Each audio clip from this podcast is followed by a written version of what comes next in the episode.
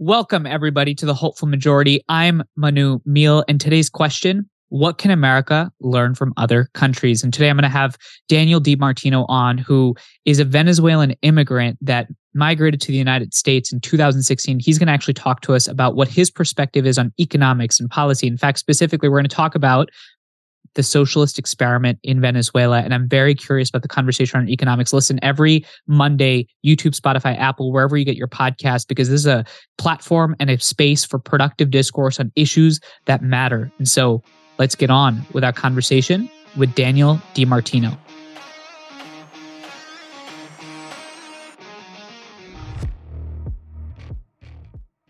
Socialist, democratic socialist, fascist, these words get thrown around all the time in our politics today, in our discourse today between people. If you pay any attention to Twitter, and by the way, for your sanity, I hope you don't, but let's say you do these words are being constantly thrown around. And I want to dig deeper because I think we need to have nuanced conversations about what is socialism? What is fascism? What is democratic socialism? What are the right economic policies in our country? I mean, folks are hurting right now across the board. I think Americans are either very disaffected from our politics or very resentful of our politicians because I think that people want their problems to be solved and yet discourse is not happening. So, what does a hopeful majority do about it? Well, as you know, I had to ask my friend Daniel DiMartino, who is an immigrant from Venezuela, came to the United States in 2016.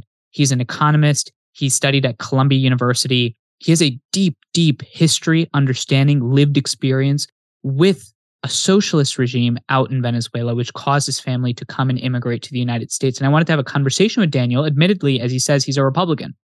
I wanted to have a conversation, a nuanced one, with Daniel about his life, his background, but importantly, what does he think about the notion of socialism? I wanted to, to break it down. And by the way, in the future, we'll have another conversation. We'll bring on somebody from a more liberal perspective to talk to us about fascism, because that's another word that gets thrown around in our politics and our discourse. And whether or not you have an understanding for any of these concepts. I want us to have those hopeful conversations about these very important topics at a moment where we're disincentivized to have productive dialogue. Because remember, we're trying to pull off the most ambitious, remember, I didn't say worst, I didn't say greatest, most ambitious experiment in the history of humanity. 330 million Americans all looking differently than each other with different ideas, different religious backgrounds, different ethnicities, heavily armed, if some might say trying to make it work, trying to live in a world in which we feel respected, where our voices are heard, where we feel like we can see each other's humanity. That is an unprecedented feat. And yet, what it requires is for us to be able to understand, see each other across difference,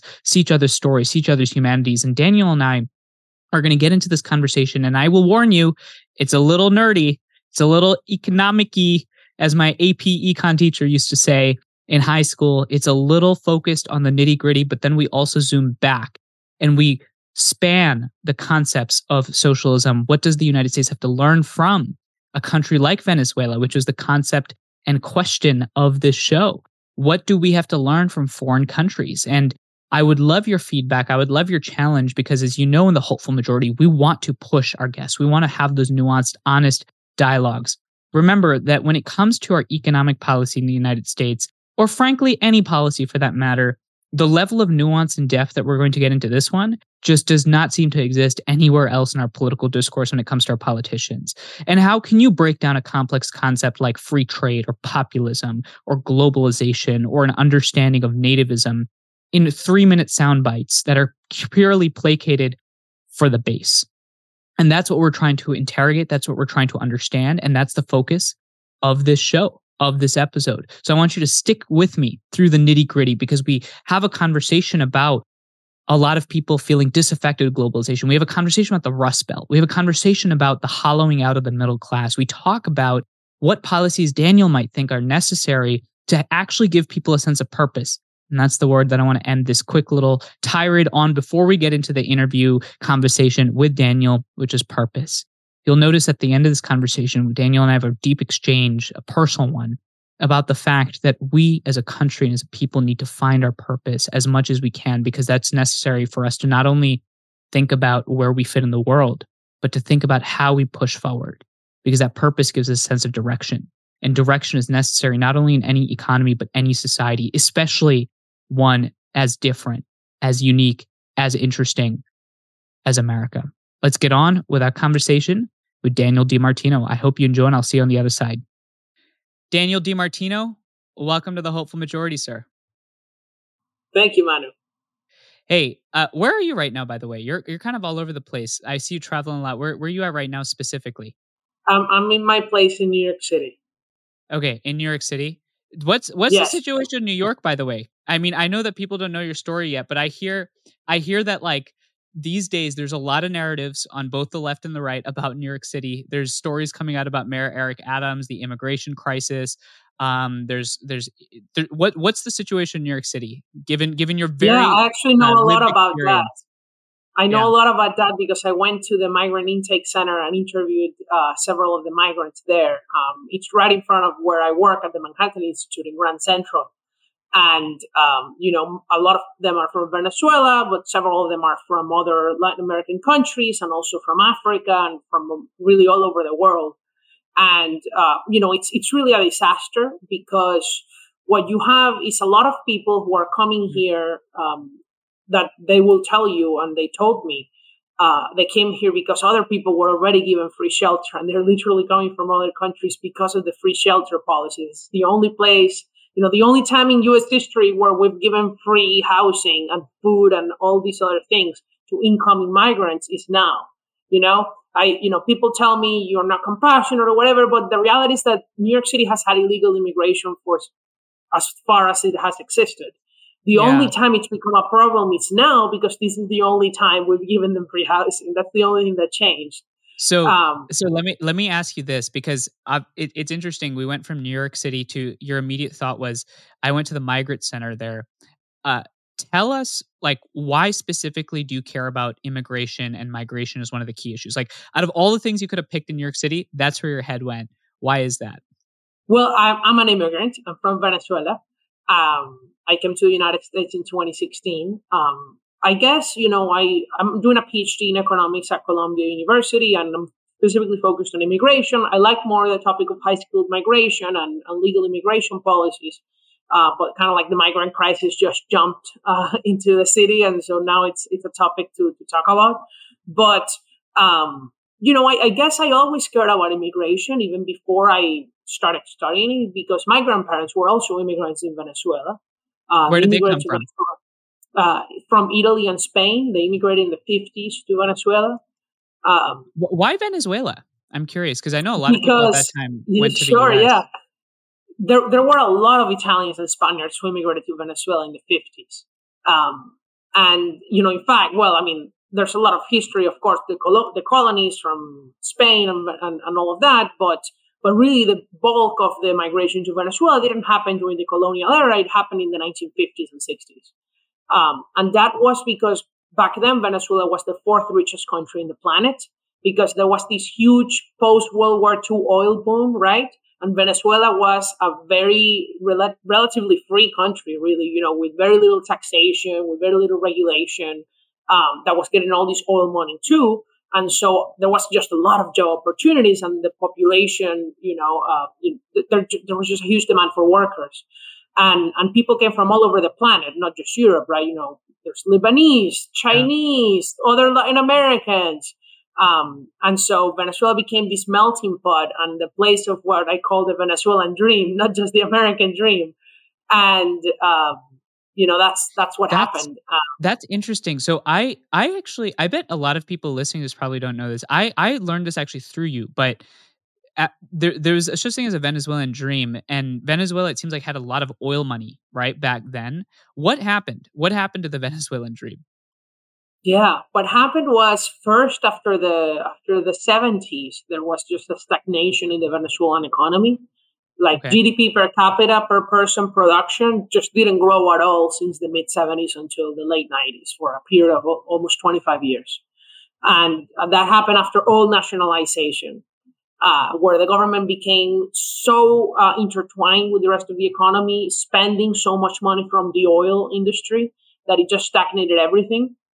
And then that led to the election of Hugo Chavez, with, right. uh, an actual socialist that um, ended up destroying our economy, right? Taking over people's farms, companies, you know, manufacturing plants, stores, and not just taking them away, but like the ones that were still private, the government would tell you how much you could charge for your products and your services. They would begin giving free things to everybody. Like I'm talking like free electricity, free gasoline, free food, sure. free apartments. And the money had to come from somewhere and it came from printing money. And that's how we had hyperinflation. Uh, huh. You know, I couldn't fit enough cash in my in my pockets to buy anything. Um, you just gotta you just gotta get bigger. You gotta get bigger pockets, man. You know what's what's, what's, what's exactly what what's interesting. So you said Hugo Chavez was a socialist, then you said an actual socialist. So today in our political discourse, you know, the word socialist gets thrown around a lot by the right. The word fascism, it seems like it's thrown around a lot by the people on the left. Uh, what actually is a socialist? I'm going to define it for you based on the way that Karl Marx defines it, right? Okay. Uh, and socialism is the system where the government owns the means of production and, and directs, centrally plans the economy. Obviously, there is no such thing as a light switch for socialism, right? Where you're socialist now, tomorrow you're not, right? It's, mm-hmm. it's, a, it's really a gradual uh, thing where on the one end there's very little government right maybe singapore something or you know something like that switzerland you know but much less than singapore and then on the other end is like north korea where mm. absolutely everything is owned by the government and you don't even own your clothing right um, right.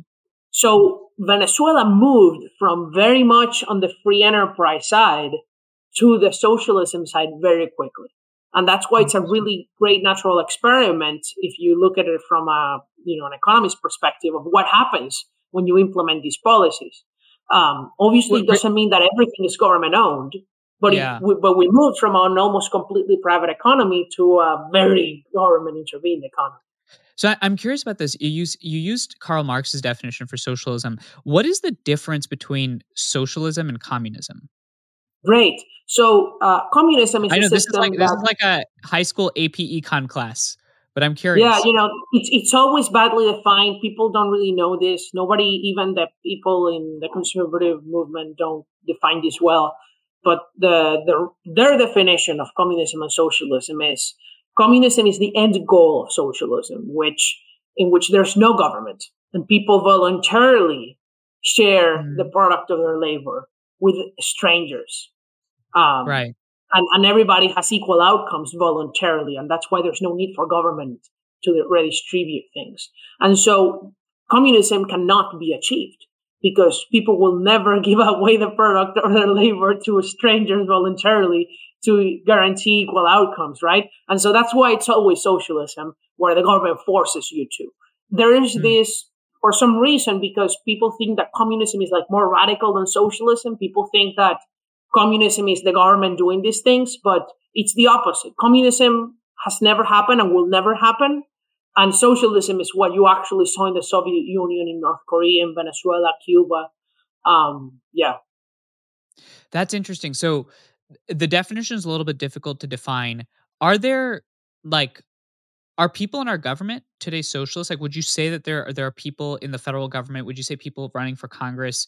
There are there are there are actual people that you would define as socialists. I know some of them would define themselves, but I'm just curious because this is such a yeah. this is such like a I've been meaning to talk to you about this for a while, but this is like a common discourse, especially on the conservative side, and and again on the liberal side the amount of times that I've heard the word fascism thrown out, like I, I want to also bring on somebody to talk specifically about that. But I'm curious, do you think that it's it's a legitimate threat in the United States today? Assuming, of course, that you would think that it is a threat. Uh, yes. Um, I don't think everybody in the Democratic Party is a socialist, um, but I do think that there are certainly real socialists. You know, AOC, I think she's a real socialist. I think uh, Bernie Sanders is a real socialist. I think Ilhan Omar is a real socialist. Um, I mean, AOC just came from meeting with the Venez- with the sorry with the Colombian president, uh, the socialist guy who's friend of Hugo Chavez and Maduro right now in Colombia. I mean, she just came from South America from meeting with all these people that destroy their nation. Um, Bernie Sanders, history of supporting the Soviet Union. Um, you know, so there, there are real socialists. Um, I don't think there are a majority of Democratic politicians. You know, like I, I don't like the governor of New York State, uh, Kathy Hochul. I don't think she's a socialist. I think she's a bad right. governor. Um, you know, I think she believes in bigger government, but she's not necessarily a socialist. And is there a difference between democratic socialists, which I think people like Kyle Kulinski would describe themselves as, and other folks on the left, like Bernie Sanders, might say that he's a democratic socialist, and the socialism that you're talking about in Venezuela? There's no diff. Well, I mean, the Venezuelan socialism came through democracy. Hmm. Uh, Venezuela had democratic socialism until it stopped being democratic. Uh, and it hmm. was just as bad when it was elected than when, you know, the policies are the same. The difference is the means. I don't really care too much about their means if they're still going to destroy my country. Um, you know, mm. Allende, Salvador Allende, the former Chilean president, was perhaps one of the first democratic socialists, which is why Bernie Sanders was recently, September 11th, was also the anniversary of the coup against Allende in Chile, 50 year anniversary this time, um, which lines up the same time as 9 11 here, uh, but this happened yeah. much earlier. Um, and you know, they, they all are so mad about Allende being overthrown because Allende was that for them, an inspiration. But they, people idolize Allende when he destroyed Chile. He caused hyperinflation. Everybody was fleeing. He was a complete Marxist Leninist, um, asset of the Soviets and the Cubans.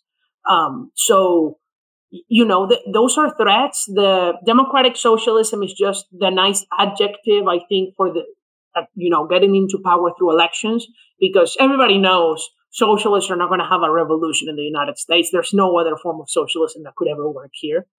Hmm. Um, but well, yeah, why do you think that is? Because I, I, I don't feel less threatened by it. Okay. So I know, and I want to actually go back to your story because the way that we got on this entire tangent was like, I'm curious about why you care about this issue specifically. And I know the audience is like, yeah. why, why does this guy care about immigration? We went from New York City to socialism and democratic socialism. But I am curious because I can hear somebody listening to this saying, Manu, ask Daniel about the fact that there are countries in Northern Europe that are often referenced as democratic socialist countries. Um, what is the difference, and what are people in your mindset getting maybe wrong about the entire rhetoric and discourse around democratic socialism? This idea that maybe there are models of this that are effective. Well, well, now that we defined what socialism is, uh, we know what it is not, right? Mm. And that is, is not Norway, it's not all these things. I actually think we have a lot to emulate from Norway and Sweden and Denmark. Interesting. Um, uh, but those are not, you know, if Bernie Sanders, this is why this discourse really angers me because if you asked somebody on the far left in the United States, should we be more like Denmark? They will tell you yes. Okay. Do you want mm. school choice? Do you want lower corporate taxes? And do you want to balance the budget? Because that's all what Denmark does. Denmark how are they able, how are, how are they able to do that and balance the, balance their their sort of by taxing the poor, by mm. heavily taxing the poor through twenty three percent sales tax. Do you want to impose a 23% sales tax in the United States? That's not what I hear. Tax the rich. You know, everything can be paid by the top 1%. You know, there was a recent paper on the American Economic Review, which is the most prestigious economics journal in America. Uh, there are no conservatives, okay? I mean, if I feel like people on the left thinks economics is like the conservative profession. Economics is extremely socially liberal and, and very much on, on the left now, the academia at least. Mm. Um, mm. so, so no, no bias really. Europe is, is, uh, less red. Let me rephrase there is less income redistribution in every single European country than there is in the United States from rich to poor. Really? That's that's a shocking thing to say, right? Everybody would say, "What? I, you know, I, all the rich pay all those taxes there, and the poor get no." In in a, the difference is that in America, the poor barely pay any taxes. In mm. Europe, the poor heavily pay taxes. They're not getting tax revenue from the rich to give money to the poor. That's what we do. Where the rich here in America, the rich pay all the taxes. In Europe, they take your money and give it back to you. That's interesting. So the argument that you're forwarding is that countries that are perceived as democratic socialists by somebody like Bernie or AOC, the way that they're paying for all this is by taxing the poor. Just could you define two terms for me? What is what does everybody mean when they say tax the rich? Like who is the rich in the United States when they forward that specific concept? And when they say uh, tax the it's poor, whatever they want it to be. okay. Okay. Well, no, let's let's give let's give it a little bit of a charitable interpretation. Like it, do you think that they actually when folks say tax the rich you think they mean anybody because from my conversations what i've heard is specifically you go after sort of the 0.1% or the 0.001% you know your top 400 um that's I think a lot nothing of the, the, the issue mano is that that's yeah. that's not gonna that's not gonna finance the government even for one day out of 365 a year the okay. math just doesn't work even if we take 100% of the income of the top 1% we cannot pay for medicare for all. So, this is this is why the Nordic countries are very smart in that they have very low taxes on corporations and very high taxes on low income workers because they mm. understand uh, what in economics we call elasticity. And yeah. this is a very perverse way of understanding it, but they know corporations will move out of your country if you charge higher taxes. Low income workers don't have the money to pack their bags and move. And so you tax them. Right. So what's what's interesting about this conversation is I had I, I, think you might know him Amir Odom on a couple of I think it was now almost I think on episode seven perhaps and we got deep into criminal justice policy and then basically I had to it, hit the eject button because I'm tired of people in the podcast world like going into conversations where they're not the experts and I I I mean I studied AP Econ man. I might have gone through with a B minus I would say and then did not do econ at all but I mean you know this stuff way better than I do and what I was curious about again was trying to get your perspective because I I've seen you as somebody. The reason why like I wanted you on the conversation was because I feel like you're somebody that is actually nuanced enough to grapple with the arguments on both sides, and I wanted folks to understand your take on both socialism, democratic socialism, and I think what many people would ask is an emulation of democratic socialism from foreign countries, and and putting all that aside because I can imagine some econ majors right now that might disagree with you saying, Manu, go further on this. I want to pull back for a quick second and ask you grandparents immigrated to Venezuela in the 50s from Italy and Spain. What happened next? And why is this something that you're incredibly passionate about? The the notion of of economics in the United States and specifically around immigration. Yeah, well, I mean, I became passionate about economics because I lived through the consequences of really bad policies, right? You know, not every economist lives through hyperinflation. I mm-hmm. did.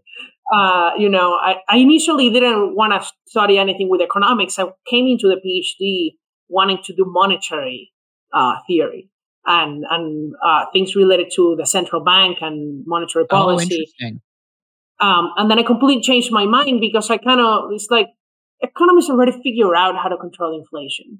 We already know how not to have hyperinflation. Like I'm not gonna change the world by changing things 0.01 percent, but right immigration is an area that is very important and where I think the United, you know, where I have personal experience and where I think the United States is missing out on so much economic potential. So what what is your personal experience? Because you said that you've personally lived through hyperinflation, which means that the Venezuelan dream was abandoned very quickly. Like what what happened? When did, when did you when did you you're you're not you weren't born in the U.S. right? Right. No, no, no. I mean, I yeah. lived in Venezuela my whole life. Yeah. I finished high school in, in Venezuela yeah. and I got a full ride scholarship to start in Indiana. Uh, and that's how I came to the United States in 2016. Gotcha. Um, what was so, what what yeah. you you went from Venezuela to Indiana? What what was that like? Uh, it was great. I love Indiana. Uh, my favorite state. Um, I had never really? been Indiana's before. your favorite state? Yeah. Okay. What what okay. state? Yeah, it's, no, people no, are very okay. kind. Are, are you are you hating on Indiana? No, the reason why I said that is because I I love the Midwest. I've driven through a lot of the Midwest. I've stopped at a lot of areas in the Midwest.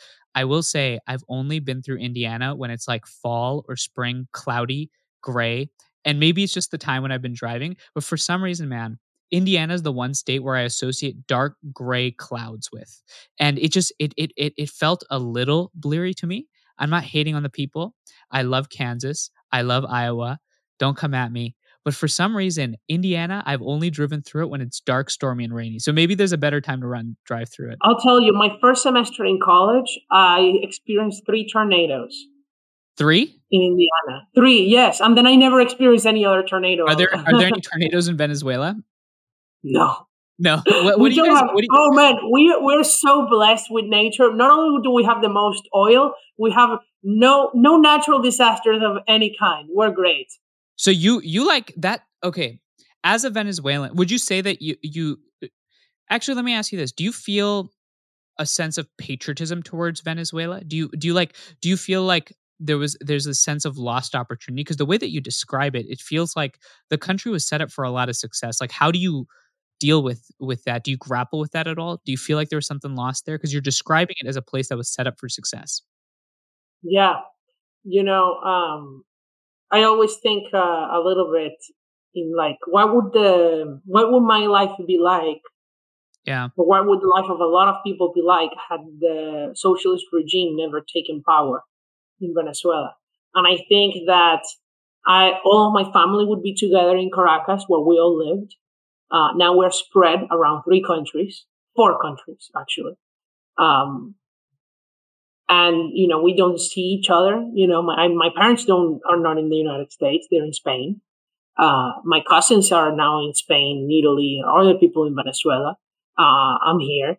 Um, so you know, it's it's very sad, and it's not just me. I look at my my high school graduation picture. Half of the class is out of the country, and I can name you by face which country they all went to. Um, mm. and, and it's a really sad outcome of something that was really predictable. Um, mm. But people still voted for their, the demise of their own country, which is why Venezuela is so special, right? It's different from Cubans, it's different from the Chinese, from the Soviets. They never elected those regimes. Nobody hmm. elected mm. Mao or, or Lenin. Nobody elected Castro. it was all violent revolutions. Venezuelans elected Hugo Chavez at first. That's mm. what makes Venezuela so um, such a warning, I think, for the democratic world that mm demagogues can really destroy your country through the democratic process. I don't think many people know that that Venezuela and you mentioned this I think earlier in our conversation but it hadn't really hit for me which is that socialism as an economic system was not forced upon it through state apparatus but you're saying it was forced upon it actually through the people. The people elected a socialist. Why do you think that is? Like what? What do you well, think? Well, the state, the state apparatus certainly forced the expropriations and they, the violence. They did, they did, but the but the people elected a socialist. The people elected that, right? Yes. What what what do you think motivated people to vote for that vision of the country? Well, as as I mentioned before, Venezuela was stagnated for a lot of time. And so even though by the 90s it was still the richest Latin American country, even though it had not grown at all per capita for 25 years, imagine what a what an advantage we already had that we could stop growing for 25 years and nobody else was still close. Uh, that, that's how poor the rest of Latin America was. And that's why we had so many say, Colombians, Peruvians, Ecuadorians, Jamaicans, Haitians in Venezuela before all of this. Um, and now, now we don't. Uh, now there's Venezuelans in their countries. Um, yeah.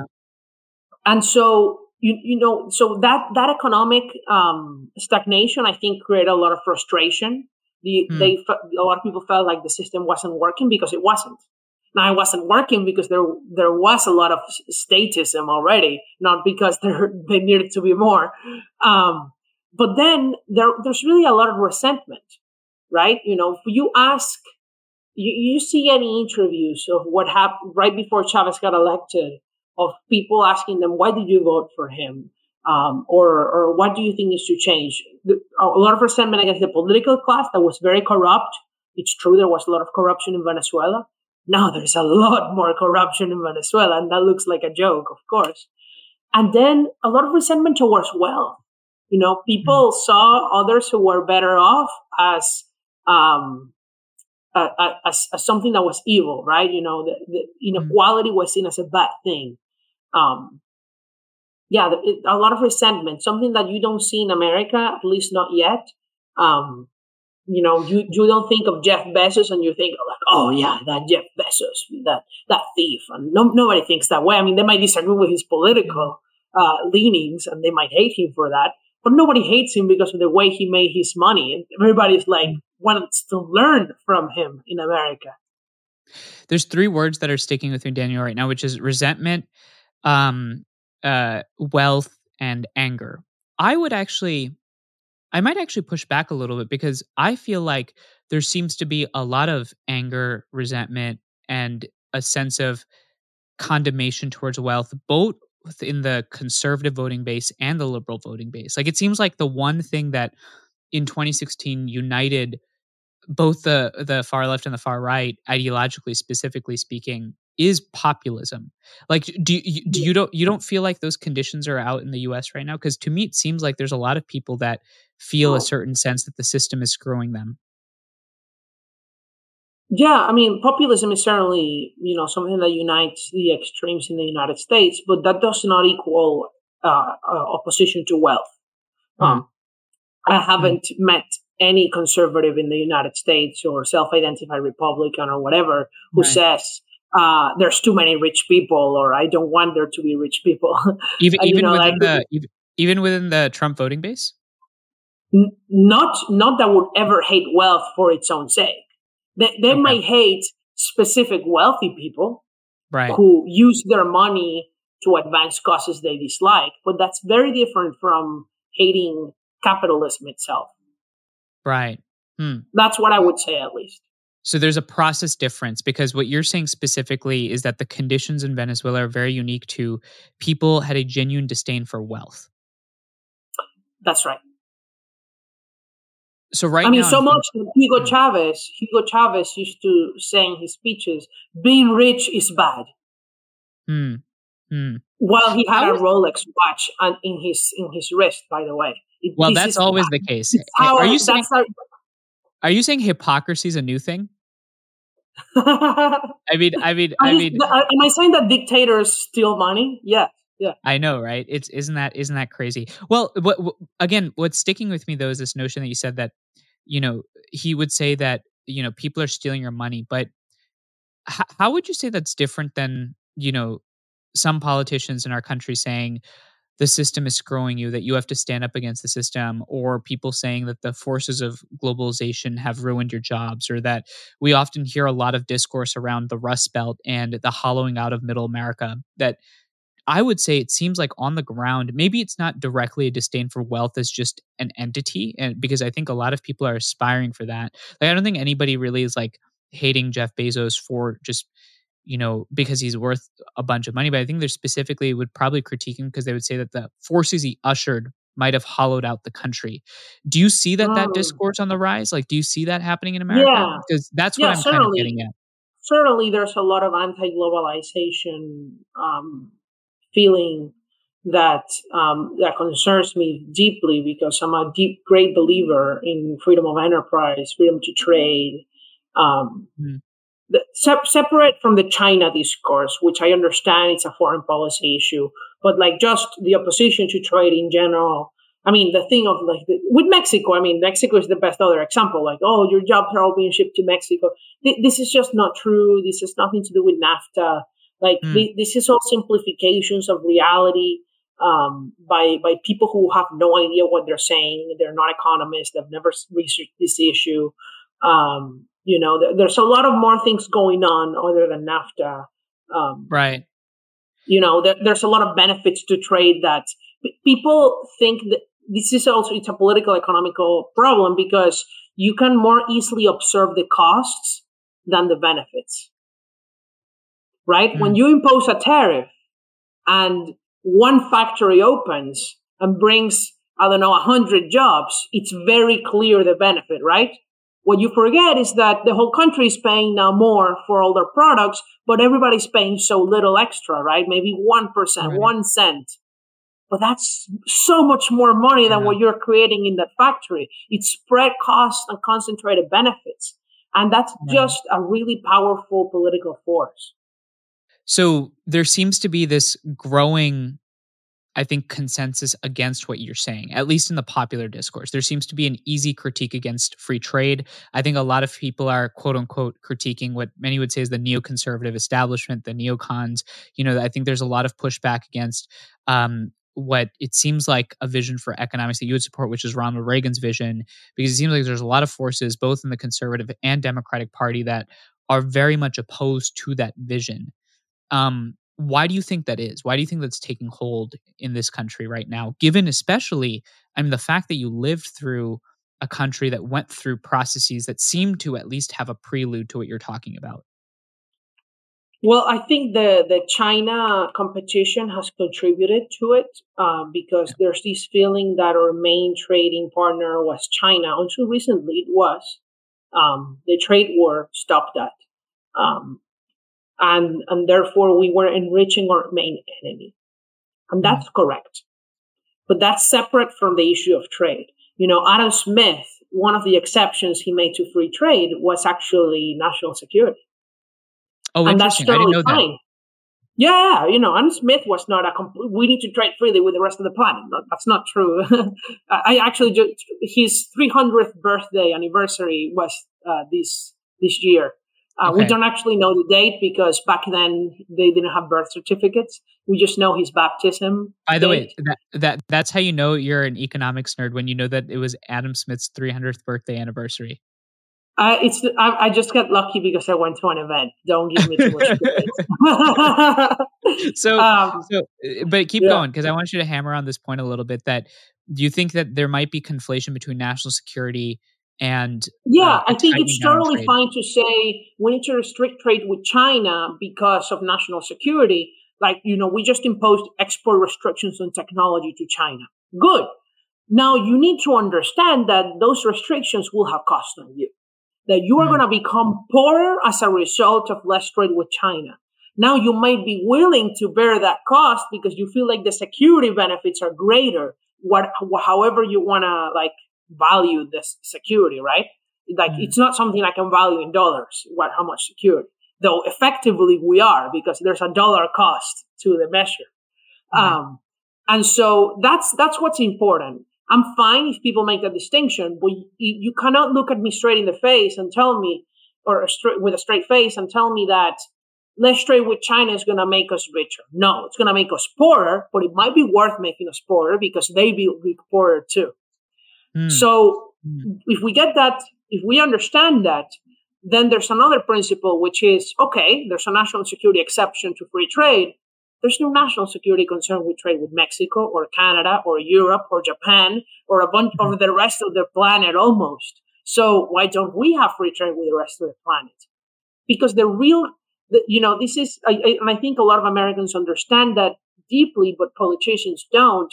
And that's why they hammer the China issue, just like Trump did, when in reality they were putting tariffs on Japan, on mm. Canada, on France, and, and on countries that you're like, why are we putting tariffs on French wine? Like, this is not a, yeah. this is just stupid policy. Well, that's because we got to buy from Napa Valley. So, you know, um, because when, they're lobbyists. This is all special interest. Well, it all comes down to those special interests. You know, there's there's this um, interesting notion. The other day, I was watching Ro Khanna. Uh, I don't know if you've heard of the All In podcast, but Ro Khanna was. I, I know All- Representative Ro Khanna. Ro, Ro Khanna yeah. is that who you're talking about? Yeah, R- Ro Khanna. Yep. So Representative Ro Khanna, the congressman from uh, that represents uh, district in Silicon Valley. So he was at the All In Summit, which is this pretty interesting podcast of four sort of Silicon Valley uh, uh, philanthropists, venture capitalists, et cetera. And one of the things that he talked about is that there was this consensus in the 90s by uh, sort of the free market establishment. Um, and these are his words. So I want, I'm curious what your thought is on this. And he said that at that time, and especially leading up to especially 2016 with President Trump's election, that the consensus was that you got to maximize every dollar, every penny, as you're saying, every cent, right? And that free trade, uh, especially by outsourcing jobs and outsourcing manufacturing and outsourcing work to foreign entities like China, like India, that companies were able to maximize their profits. And that, you know, he said that, you know, frankly, companies would say nobody wants to buy a $2,000 iPhone. They want a $400 iPhone, right? And that trade facilitates that competitive advantage. But then he said, well, the problem now is that we've completely by outsourcing and by focusing on trade uh, in foreign countries and by increasing sort of especially a trade deficit with a place like China, that we've completely hollowed out jobs, factory work, that we need to bring it back. How do you respond to sort of this increased desire for insourcing, for rebuilding manufacturing? That, that because it seems like a very dominant political strain that seems to unite everybody, as at least the people I see on Twitter. You you know, Manu, the thing is that regardless of what they say or even what they do, even if they mm-hmm. get away with uh, implementing other policies, they're never going to achieve their goal. What do you the think? The reality is that they're never going to put Americans back to work at coal mines and steel mills. That's never going to mm-hmm. happen. No matter mm-hmm. if you stop trade completely with all countries on the planet, it's not going to happen. Why is that? Um, well, first, you know, I think the problem is people idealize the past. These were extremely dangerous jobs. Let's begin with extremely high, you know, uh, workplace uh, safety issues. So, if anything, you could say we've exported work safety issues to other countries, which, oh, you know, the human rights, and this is where the left gets mad and, and all of that. Look, if people do things voluntarily, I'm, I'm, I'm usually fine um, with within certain guidelines. Um, but so so that's on one end. On on another end, there their only thing they're going to achieve is make us poor and that's fine you know maybe you that's what they want you know? Some people think that it's okay to go back to the 50s where people were half as rich as they are today and they mm. think they were richer because everybody had a house a very tiny house with not the appliances we have today you know? People idealize the past and that's a regular human feeling and so that's a problem. And then two they, they talk about the trade deficit as if it was something we're losing uh, let me explain what this concept means the yeah. trade, tra- you know, we export products and we import products. When we export um, products that are worth more than what we import, we have a trade surplus. That means we're selling more than what we're buying. We're saving that difference. Um, if we import more than we export, we have a trade deficit. But the right. money has to come from somewhere, right? Where, otherwise, how do we pay for imports, right? Where is the money coming from?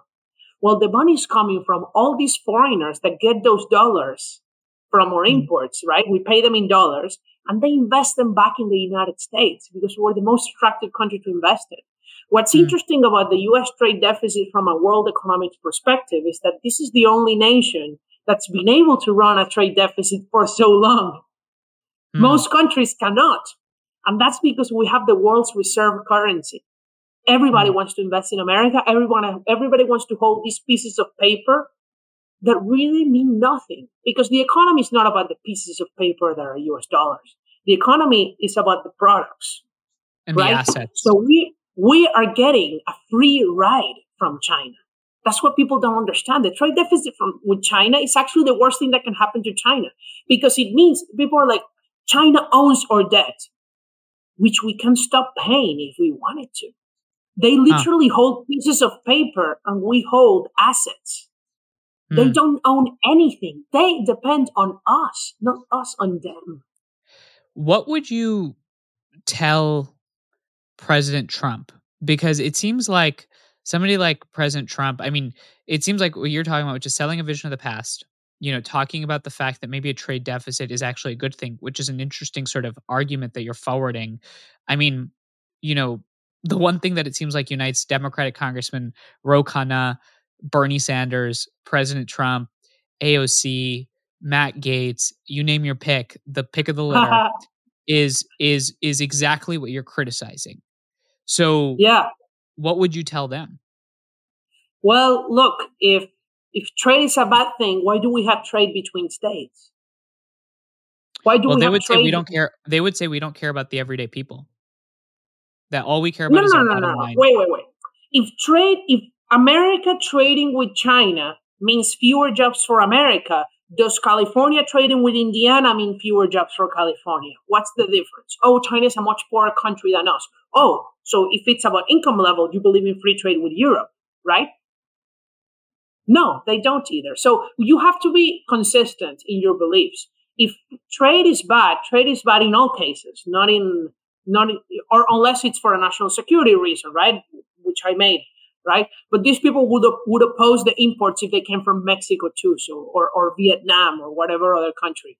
Um, you know, the the the reason we become richer, that really, you know, I taught it this summer uh, a course at, at Columbia for undergrads, and I uh, intro level econ, and I was telling them if you can get away with three concepts from this class is opportunity cost, comparative advantage, and um, specialization. Mm. These are all intertwined. Right. Right? Means that, you know, if there was no trade, if you were the only person in the world, you have to do everything for yourself. You have to be a farmer, you have to be make your own clothes, you have to do everything, no matter how good you are at one thing. Once you get more people, everybody can focus in what they do best.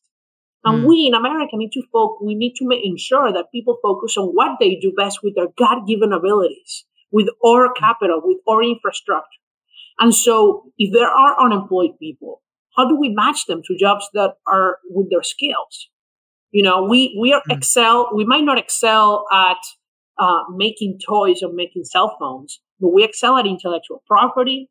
We excel mm. at finance, or they'll say, "Oh, that's not real." They pay us money to do it. It's real. Um, mm. you, you know, we you, we excel at making airplanes. We excel right. at in the military industry. Uh, mm. We excel in so many areas that we need to focus. That's our comparative advantage, and we need to lean in on those. Is energy. We excel on energy in agriculture. We do too.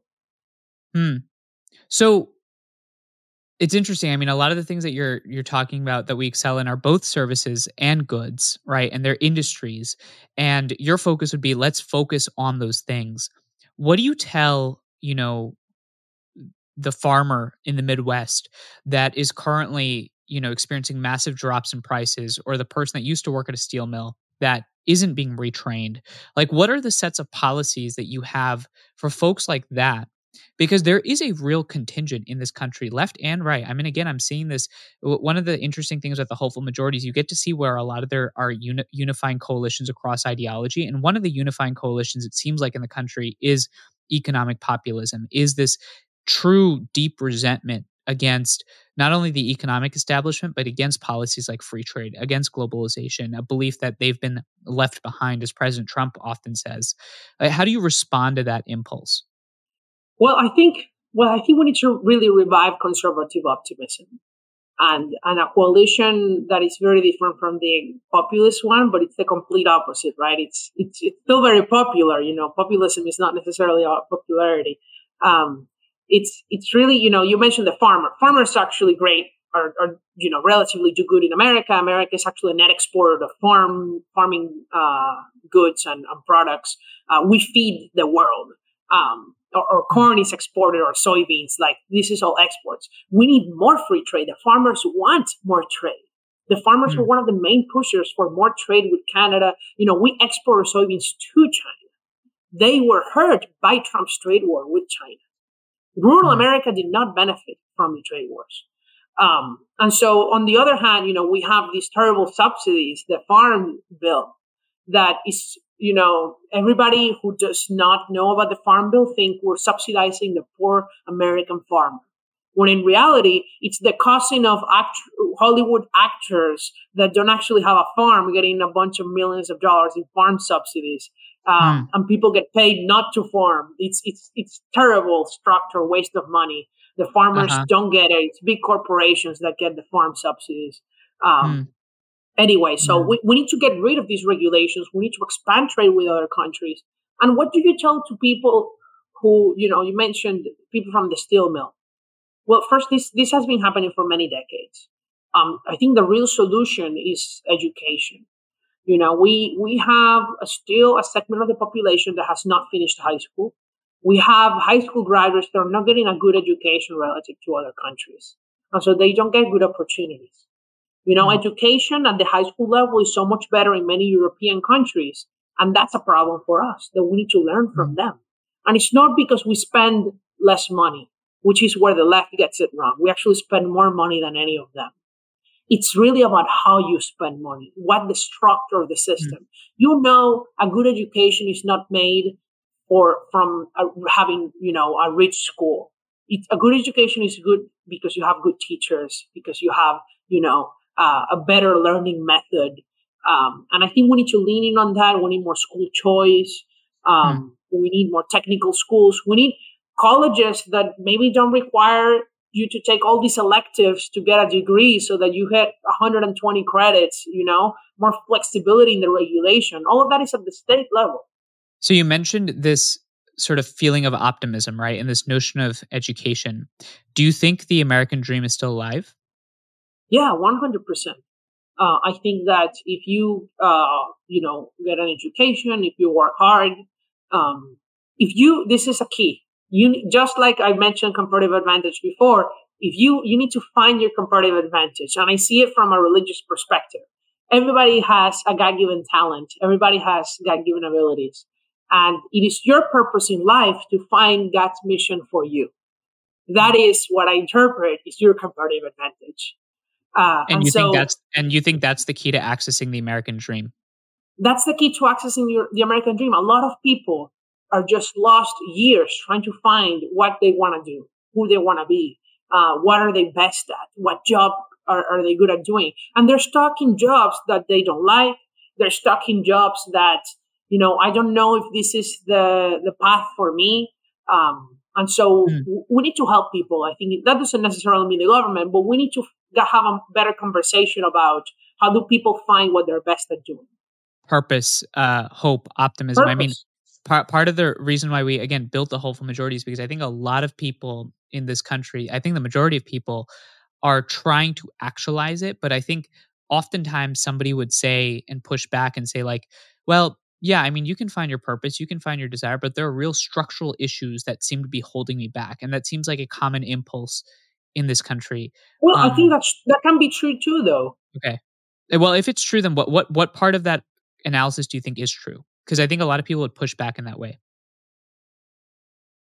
I mean, it, I think it's true that the American dream is alive. That doesn't mean that it's you know that the government is not putting obstacles uh, right. in, in, our way. You know, uh, America has much, you know, I guess this is a recurring topic among people who live in free enterprise, but America regulates and licenses professions much more than any other developed country.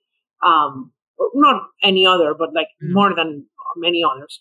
Um, and we don't need to. We impose so many silly regulations that I mentioned um, on the farmers, on trade.